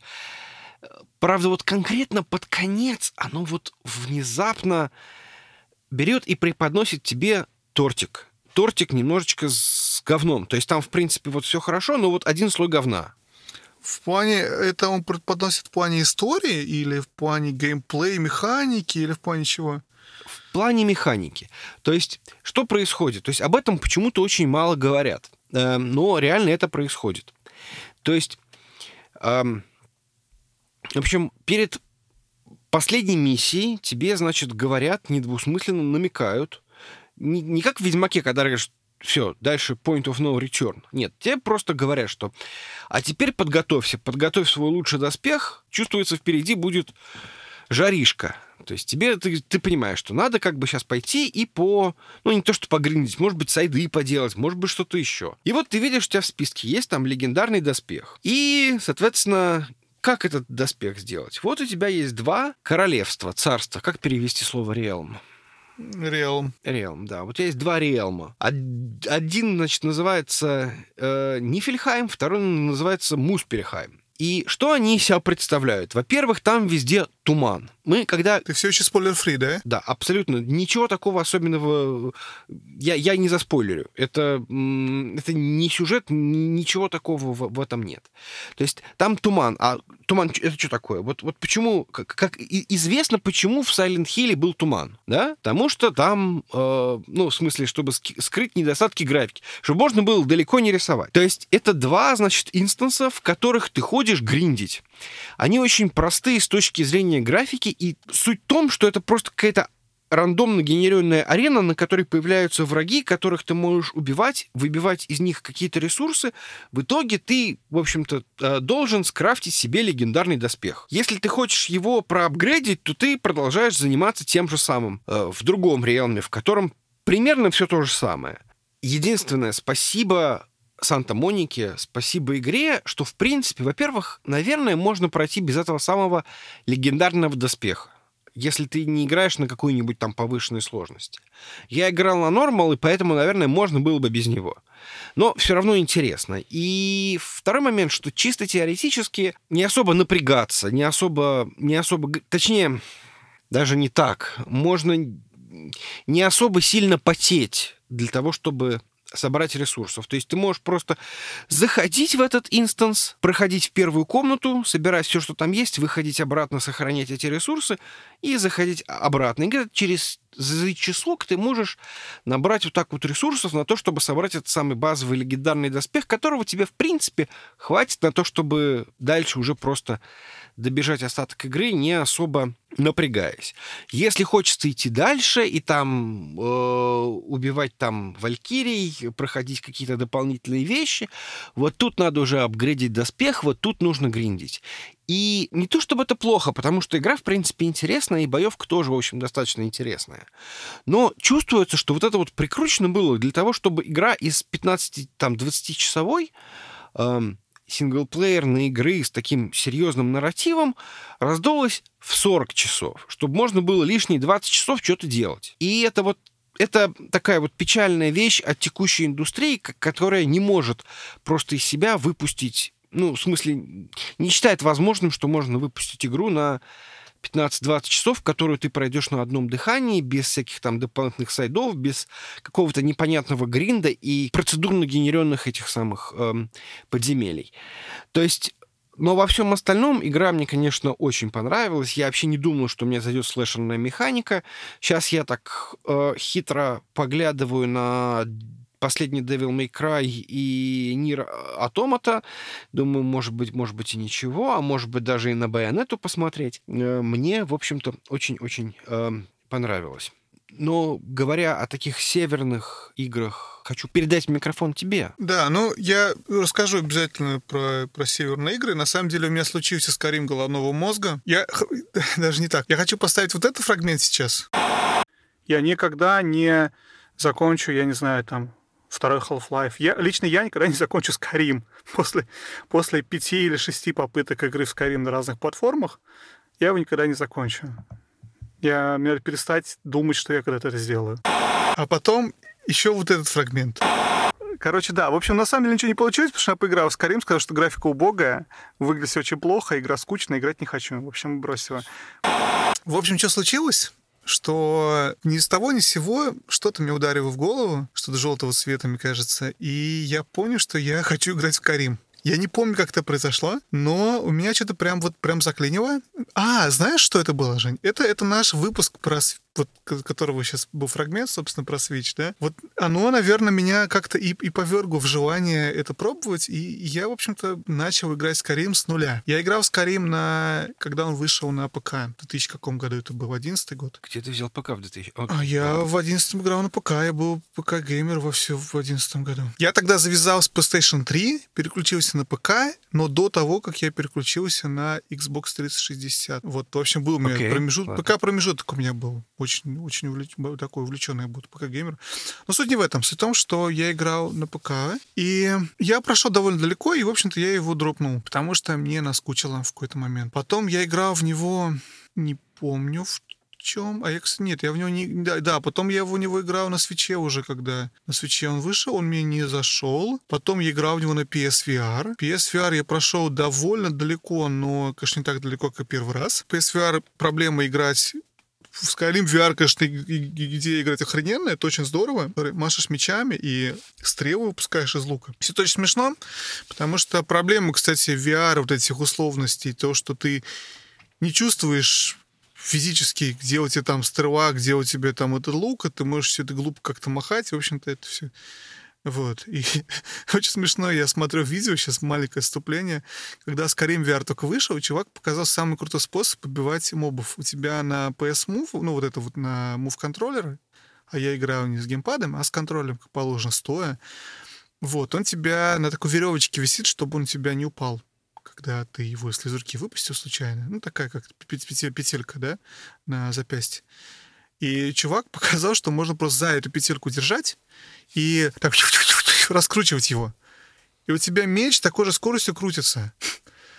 И ты можешь перед собой мечом вот так очень круто крутить, и на самом деле бить этих мобов очень быстро. У тебя а, удар в секунду огромный, потому что у тебя очень быстро крутится меч. В общем, понимаешь, это все условности, которые условности. Ну, неважно. Я перед тем, как кстати, PSVR-версию, это вообще это была отдельная песня. Я просто так увлекся э, тогда этой идеей. Я прочитал на Reddit пост, что а, люди там играют, вешают, открывают окно, ставят вентилятор, чтобы на тебя ветер, как будто ветер дул.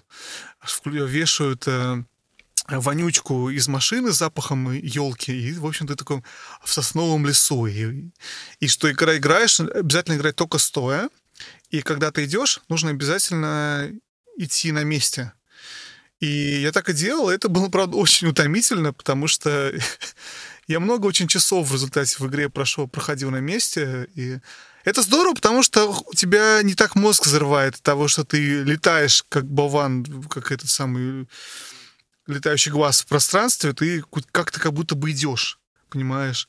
Плюс тебя еще, когда ты идешь, тебя немного все дергается вверх-вниз, вверх-вниз, да, и у тебя как-то более, более реалистично это на, на ходьбу похоже чем когда ты сидишь или стоишь на месте, все это не совсем так. Но в любом случае, PSVR это было очень утомительно.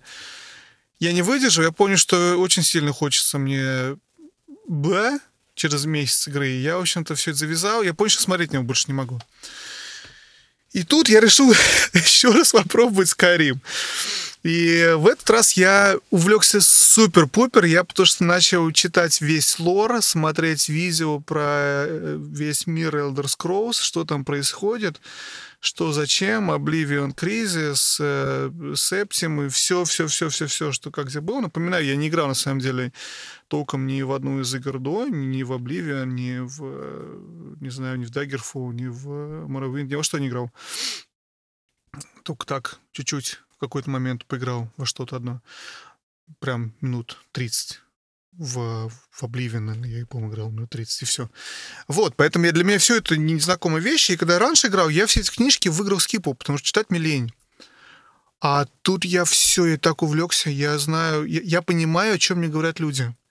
Я с ними общаюсь, я спрашиваю, что они думают про это. То. В общем, все еще мне очень нравится, я получаю колоссальное удовольствие. Играть, к сожалению, времени немного, но вот, вот получаю удовольствие прям супер-пупер. В общем, ни с того ни с сего у меня Скарип случился. И я отказываюсь что-либо еще в целом играть, кроме еще пары игр, которые я назову потом, когда ты мне расскажешь про свою следующую игру, Жень.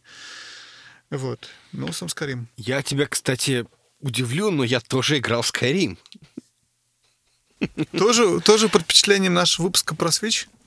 Ну да, наверное. Не, не знаю. Как-то как я... Мне почему-то показалось... Точнее, я закончил God of War, и мне почему-то захотелось чего-то... Нордического. Нордического. Не знаю, мне почему-то захотелось чего-то менее интенсивного, что ли, я даже не знаю. Да, и, и, и плюс, да, был наш этот самый э, выпуск, мало того, как-то так получилось, что мне было что-то совершенно не до больших консолей, и я пошел играть внезапно Skyrim, и меня действительно зацепило, и я некоторое время в него играл. Ну, проблема в том, что мне что-то сейчас вообще, вообще просто не получается последнюю неделю играть ни во что. И поэтому э, Поэтому, ну да, вот еще буквально вот даже, даже неделю назад я играл в Skyrim практически каждый день. Я, правда, там еще очень маленький. Я, по-моему, то ли пятого, то ли шестого уровня, то есть это, в общем-то, несерьезно. Не Но я уже дошел до горы, сходил на гору, там пообщался с этими чуваками. Наверное, это самое начало. Угу. Но я иду строго по сюжету. Угу. Я, я знаю, что в Skyrim надо играть вроде как, типа, не парясь, вот хочешь ты быть там кузнецом, ты будешь, ты будешь давай ты просто будешь кузнецом. Да, ты драконорожденный, но ты почему-то кузнец. Драконорожденный кузнец. Да. Но как-то мне вот... Мне все-таки хочется, хочется больше нарратива. Я, я с тобой согласен. Я, кстати, смотрел из того, что я супер увлекся темой Скайрима, я начал смотреть кучу всяких видео на эту тему, и одно из видео было про то, что, в общем-то, main-квест в Скайриме далеко не самый лучший квест. И там очень... Во-первых, всего лишь один из квестов, который, в общем-то, тупо всего лишь один из квестов. Во-вторых, он не самый интересный, и Skyrim интересен тем, что там много... Понимаешь, это проблема восприятия side-квестов. Я вот отступление делаю, да, что если не воспринимать квесты как main и side, а просто считать, что это разные квесты, то, мне кажется, жить было бы проще. Но из того, что вот есть main, и ты пытаешься придерживаться, а остальные — это отвлечение от конечной цели, то это порой ломает игровой experience. Ну, я другое хотел сказать. Для меня было супер откровением то, что в Skyrim можно играть совершенно по-разному.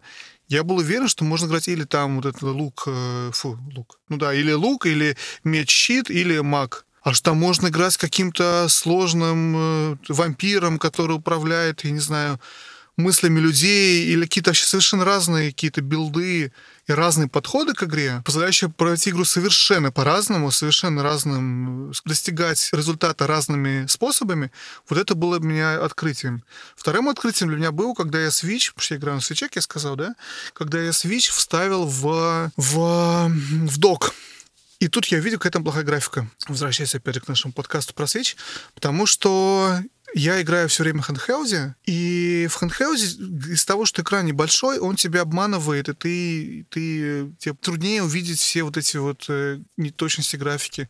Когда это все появилось мне перед глазами на 65-дюймовом 4К телевизоре, конечно, не 4К, а там 1080, но неважно, на 65-дюймовом телевизоре, upscaled до 4К, то у меня прям повлезали глаза из орбит, что, боже мой, какой это ужас, как это страшно смотрится. Почему я раньше этого не видел, но видим то, что телевизор будет такой большой. А вот. И третья, кстати, вещь, это то, что оказалось, что скорее нельзя играть в, в вид от третьего лица, потому что игра, оказывается, я никогда не знал это, была рассчитана на вид от первого лица, и, в общем-то, она лучше всего играется в виде от первого лица, мне это тяжело дается, потому что оказалось, что все последние игры, я не задумывался об этом, но вид третьего лица тебе проще переключиться в этот режим. Ну, когда заставил себя играть от первого лица, я вот на свече, по крайней мере, это очень, очень хорошо работает. В общем, мне нравится.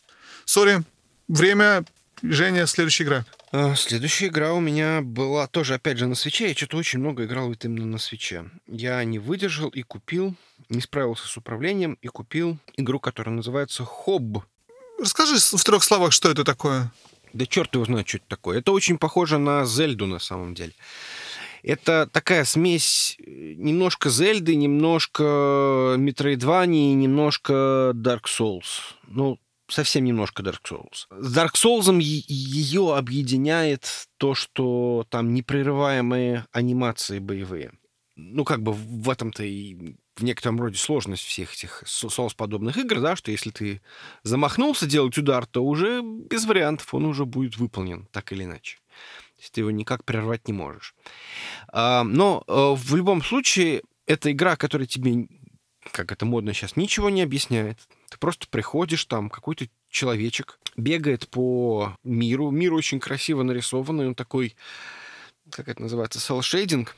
В общем-то, разгадываешь загадки. По большей части ты разгадываешь загадки, получаешь какие-то новые э, возможности. Например, теперь ты можешь там какие-то стены пробивать. Здесь ты можешь как-то там хитро телепортироваться, а вот здесь ты можешь там э, щитом пользоваться. На тебя выскакивают какие-то непонятные враги очень красивый мир, который можно исследовать, и я действительно не могу от этой игры оторваться.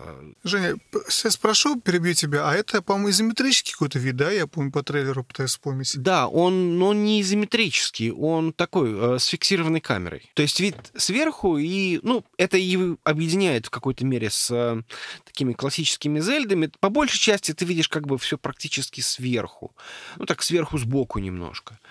Хотя чисто теоретически меняется. То есть не так это, как вот в таких классических э, PlayStation и PlayStation 2 играх, когда у тебя э, камера прибита... Как в Resident Evil. Да, она там бесит чем? Что, условно говоря, ты бежал вниз, например, да? Ну, то есть у тебя стик был направлен вниз.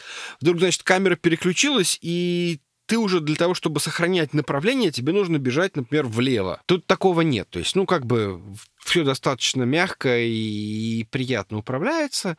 Э, драться, в принципе, ну, наверное, может быть, наверное, это одна из самых слабых частей игры, но в целом игра очень приятная. Это инди, которая меня очень сильно зацепила, причем Индия меня не часто цепляет. Не знаю, как долго я в нее проиграю, но, в общем-то, это то, на что я переключился с того же самого э, Скайрима. Еще у меня есть жуткая, жуткая мечта продолжать играть в Bloodborne, но мне почему-то совершенно на это нету времени. Я убил первого босса, я убил клерик Биста, я э, чувствую себя, ну не то чтобы сильным, но я чувствую себя способным идти дальше, но у меня, к сожалению, нету времени на то, чтобы это дело копать дальше. Просто я не добираюсь до PlayStation. Очень похожая история. Я на самом деле вот из впечатленный нашими наверное, разговорами про соус-игры, про Bloodborne в последнее время. И возбужденный релизом игры э, Sekiro Shadow Die Twice, которая вышла вот сколько, две-три недели назад уже, да? Угу. Это было, на самом деле, до нашего выпуска про PAX, просто мы на PAX все это скипанули, да, из-за выпуска, поэтому все это не освещали.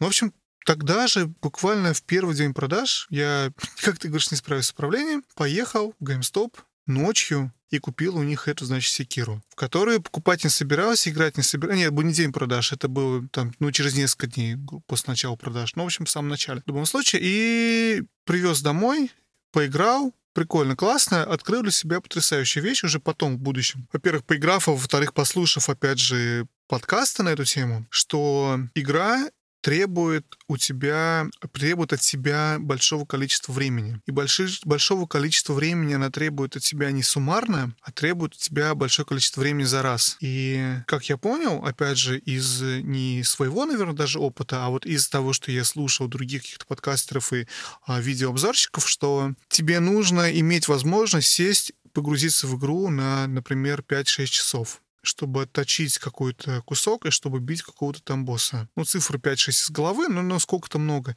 И если ты играешь каждый день после работы по 2 часа, то эту игру ты пройти не сможешь, потому что она рассчитана по другой тип игры. И тут я понял, что это была ошибка для меня такой покупать, потому что для меня 2-3 часа поиграть после работы — это уже такая роскошь, которой у меня, в общем-то, мало. А про 5-6 часов непрерывной игры у меня в ближайшие годы точно не ожидается. Поэтому что-то Секира мне очень понравилось, понравилось, но, похоже, она не вписывается в мой образ жизни. Или как, даже не знаю, как сказать. Ну, я пока ее никуда не делал, она у меня лежит, я ее не продаю. Я вот ее играл пару дней назад э, вместе с другими играми как-то. Но опять же, то есть я поиграл в полчаса. За полчаса в этой игре ты никуда не двигаешься. Ну, в этой игре вообще никуда не двигаешься. Ты двигаешься там очень внутри для себя. То, что ты можешь теперь блокировать чей-то там удар. И вот это вот то движение, которое у тебя, в общем-то, произошло. Не то, что ты как-то по квесту сильно прошел. Ну, в общем, понятно, что никуда я не, не прохожу за эти полчаса. Я потыкаюсь, потыкаюсь, меня убивают. Я навык, который набрал в предыдущий предыдущую сессию игры уже подрастерял, заново его за полчаса хоть как-то где-то поднабрал, но этого все не хватает, чтобы куда-то серьезно продвинуться. В общем, не вписывается, как я уже сказал, игра в мой, к сожалению, образ жизни. Хотя игра мне очень понравилась, очень хотелось бы в это играть. А вот во что у меня хватает времени играть, это очень маленькое такое э, отступление сейчас будет о всем. Во-первых, мы упоминали на прошлом, прошлом выпуске, что я купил себе геймбой, и вместе с геймбоем я купил себе два картриджа, прям там же на паксе. Один это был э, Кирби, а второй это был Тетрис, потому что я решил, что Тетрис это классическая игра на геймбое, и она мне нужна. Так вот, Тетрис, друзья мои, это оказалось такой залипательной игрой. Вы, наверное, в Тетрис никогда не играли и не знали. Мы играем с супругой по очереди. То есть вот это так неожиданно произошло, что у нас вот геймбой такой, ну, не то чтобы там каждый день, но но очень много раз играли за прошедшее время. Я вот сегодня пришел с работы, что-то там сел, геймбой лежит на столе, включил. А ты в него играешь, становиться не можешь в этот тетрис. Он так затягивает, и, и нельзя просто взять и выключить. Кстати, проблема геймбоя, что он еще не сохраняет, поэтому бросать жалко. А еще мне пришел, я купил себе, мне пришел э, геймпад от моей любимой компании 8 который выпускает самые офигенские гейм, ну, не, не ретро-геймпады, а геймпады с закосами под ретро. Они выпустили, на самом деле, свою версию геймпада от э, Sega Mega Drive. И... Приурочив, приурочив, приурочив его к выходу... Э, Analogue а. Analogue а, да. Как он называется, эти аналог? Я не помню, как он называется правильно. Что-то мега какой-то. FPGA консоль это налога для, для Sega. Ну, в общем, короче, суть не в этом. В том, что я купил контроллер, и э, это Switch контроллер, он офигенский, но меня выбешивает лак. Но за счет этого я поиграл, опять же, расчехлил Sega Classic, какая там коллекция вот на свече есть, и поиграл в сеговские игры. Супер класс, очень нравится. Контроллер настолько приятный на ощупь, что, Жень, трудно передать. То есть я, я ложусь спать, я его беру себе под подушку, просто держу. Вот, а как-то так. Мы же с тобой играли, кстати. Вот мы же с тобой вместе играли, помнишь? Да, и на самом деле момент, который надо было в том, в том подкасте вспомнить, там мы не вспомнили, что когда Женя был у меня в гостях на Паксисте, мы с ним переиграли во все, что смогли. Э, ну, не все, что смогли, но много. Мы там и в Ретропае поиграли в Чипа Дейла, и в Сеге мы поиграли в Gunstar Heroes, и э, Женя попытался посамурайничать в Секире, и, и что-то еще какие-то мы играли, Garden Between Us. В общем, короче, в какое-то количество игр мы успели поиграть, и в том числе, да, я первый раз играл в Gunstar Hero, кстати. Я, я очень боялся, кстати, вот в Секиру, я очень боялся играть в Секиру. Знаешь почему? Потому что вот в случае, например, с... А, я, я не очень как бы знаю механику игры. Вот, например, в случае с а, Dark Souls, например, да, то есть, в принципе, можно пытаться сколько угодно раз. То есть у тебя ничего плохого от того, что ты там пойдешь куда-нибудь и умрешь, ничего не произойдет. А в случае с, а, например, Bloodborne ты можешь потратить, например, а, эти апте... ну не аптечки, как они там называются, Blood Vials. Да. И поэтому как бы тратить чужие нафармленные как бы Blood Vials как-то, ну, так, не с руки. Я не знаю, что там в Секира, если там фарм, нет там фарма, да, там, там есть проблема. Там каждая смерть, она у тебя отбирает назад опыт, деньги. И вот ну вот все. поэтому я немножко побоялся как бы идти проигрывать, потому что такая, в общем, э, не самая приятная, в общем, э, ситуация. Но, Жень, мне очень понравилось э, Gunstar Hero. Прям приезжай назад в гости. Мы будем дальше в Gunstar Hero проходить. Тем более теперь у меня такой геймпад mm-hmm. офигенский. Да, обязательно. Обязательно попробуем это сделать. Супер. Окей, ну тогда пока-пока. Жень, большое спасибо, было очень здорово. Та же фигня. Все, всем пока-пока. Да, не забывайте подписываться, ходить на наш сайт, кликать колокольчик, все, что вы делаете. И пишите комментарии про то, какой гиммик вы считаете появится в следующей консоли, консолях. Ну, в общем-то, все. Пока. Пока-пока.